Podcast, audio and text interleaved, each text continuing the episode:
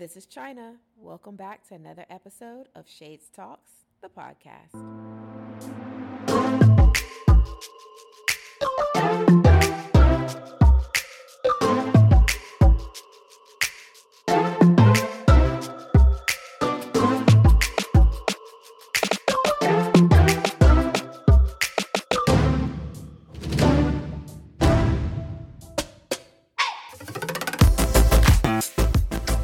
Yeah, hello, hello, hello. This is another episode of Shades Talks, the podcast, and Happy New Year to you all. Yes, I, Happy New Year.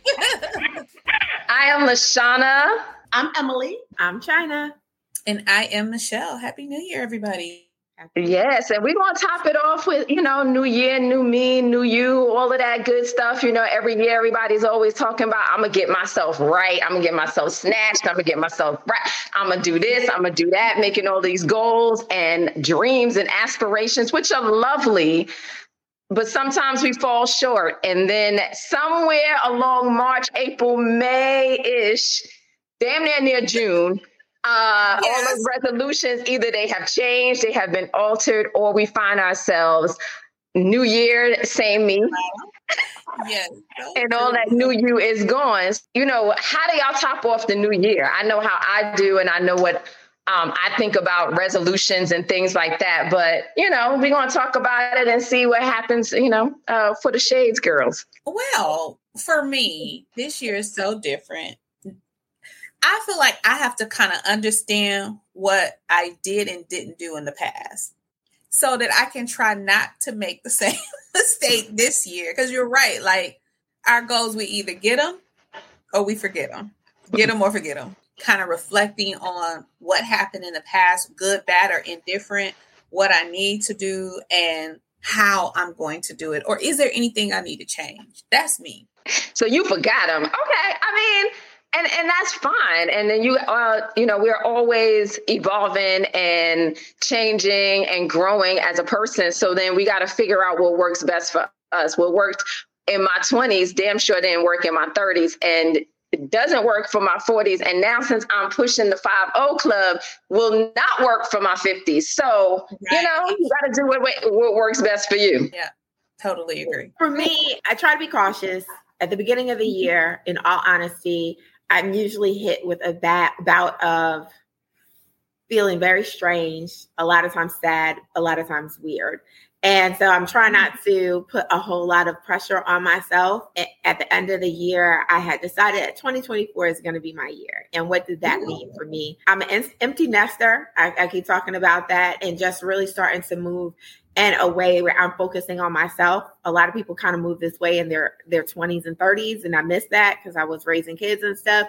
So really putting my interests, my focuses on the forefront front is my plan. Uh, I don't have any specific goals. Like I said, I don't want to overwhelm myself, but I just want to be true to myself in 2024 and the things that I would like to do. I'm going to probably say no more. I have to be, I'm going to reserve my energy as much as possible, be realistic in what I can and cannot do. So those are my goals for this year. I love that for you, friend. Thank you. The fact that you said 2024 is going to be my year, I love that for you. I say it every year, but this is the first time I've ever heard you say it. Yeah, I've never said it. Um, I've always in everything that I've done. Um, you guys know I've I've owned several businesses. I've for 23 years. I just kind of went in my passion and just did it, and hopefully it worked out. And God has blessed me, and I've always had a roof over my head, food in my stomach, been able to take care of my kids. But I never really set real goals. I've not been one of affirmations and saying, "Okay, this is what I want." I've just been like, "Let's see where this path takes me." and that was great because I've had a great life. But now I'm like, okay, let me start claiming some things that I want. If I see it, I'm gonna want it. I'm gonna say it. I'm gonna say it aloud. There's power in that. Yeah, that's that's how I'm gonna be moving for 2024. But can I ask you this, China? So what why do you think that you've moved in such a way in the past and now now you're ready to claim it? Um, was there something going on or was it just not your thing? A hundred percent fear. I had children. I always moved in such a way of trying to make sure I had exactly what I needed for them. not not moving beyond that number one not taking certain risks because i didn't want to make have them in a, in a bad situation i've also you guys know that in my early 20s and 30s i definitely fought with self-esteem issues my self-esteem issues always being worried about being overly humble. So, not wanting to say that I'm so great or I'm this or I'm that or I have this and I have that. I have had a very blessed life. I've had very nice things and I've never wanted to scream about that. I've always felt like let me push it down so I don't make anybody else feel sad. But I'm in a in a in a place now where I'm okay with not okay. I'm fortunate for the blessings that I'm ha- have. I'm open to sharing it with others and I can accept the blessings that will come to me. And I don't think I was in a position to do that before. As you get older, you just get more comfortable with yourself. I actually don't care what most people think. I, I think y'all have seen that over these podcasts. That's the thing. Now that makes me like I am I'm super happy for that because what you just said was that you allowed in the past like you dimmed your light um, for whatever reason, and now you are able to walk confidently in who you are and allow your light to shine, which you have a very bright, bright, bright light. you said China dimmed her light for whatever.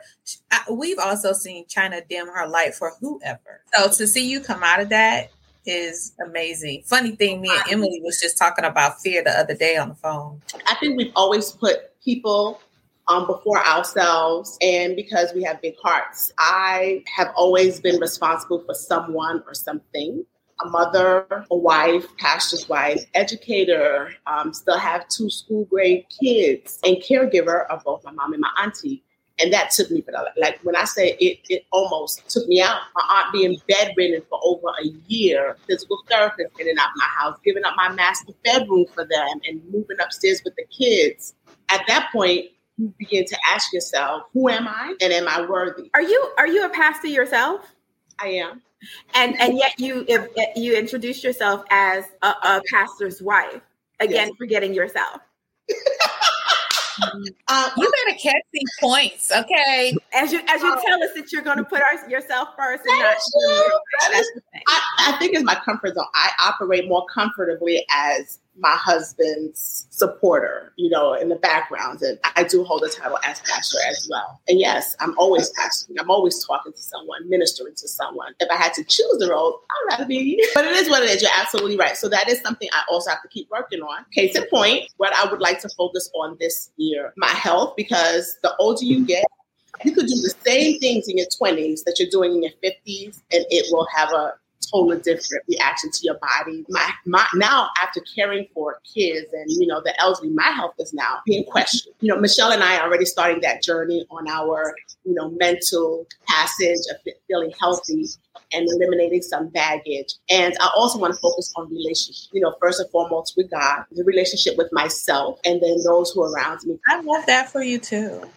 I think it becomes an issue when you just forget about yourself. Yeah, so. but I guess I, my question would be, and I ask this so, to myself as well, like what is different this year? And so this is what one of the reasons why I do not make resolutions. I don't know if you make promises to yourself, but I just have overarching dreams and visions, and I just manifest in a way or move forward in a way in which to manifest that and allow God to guide my path.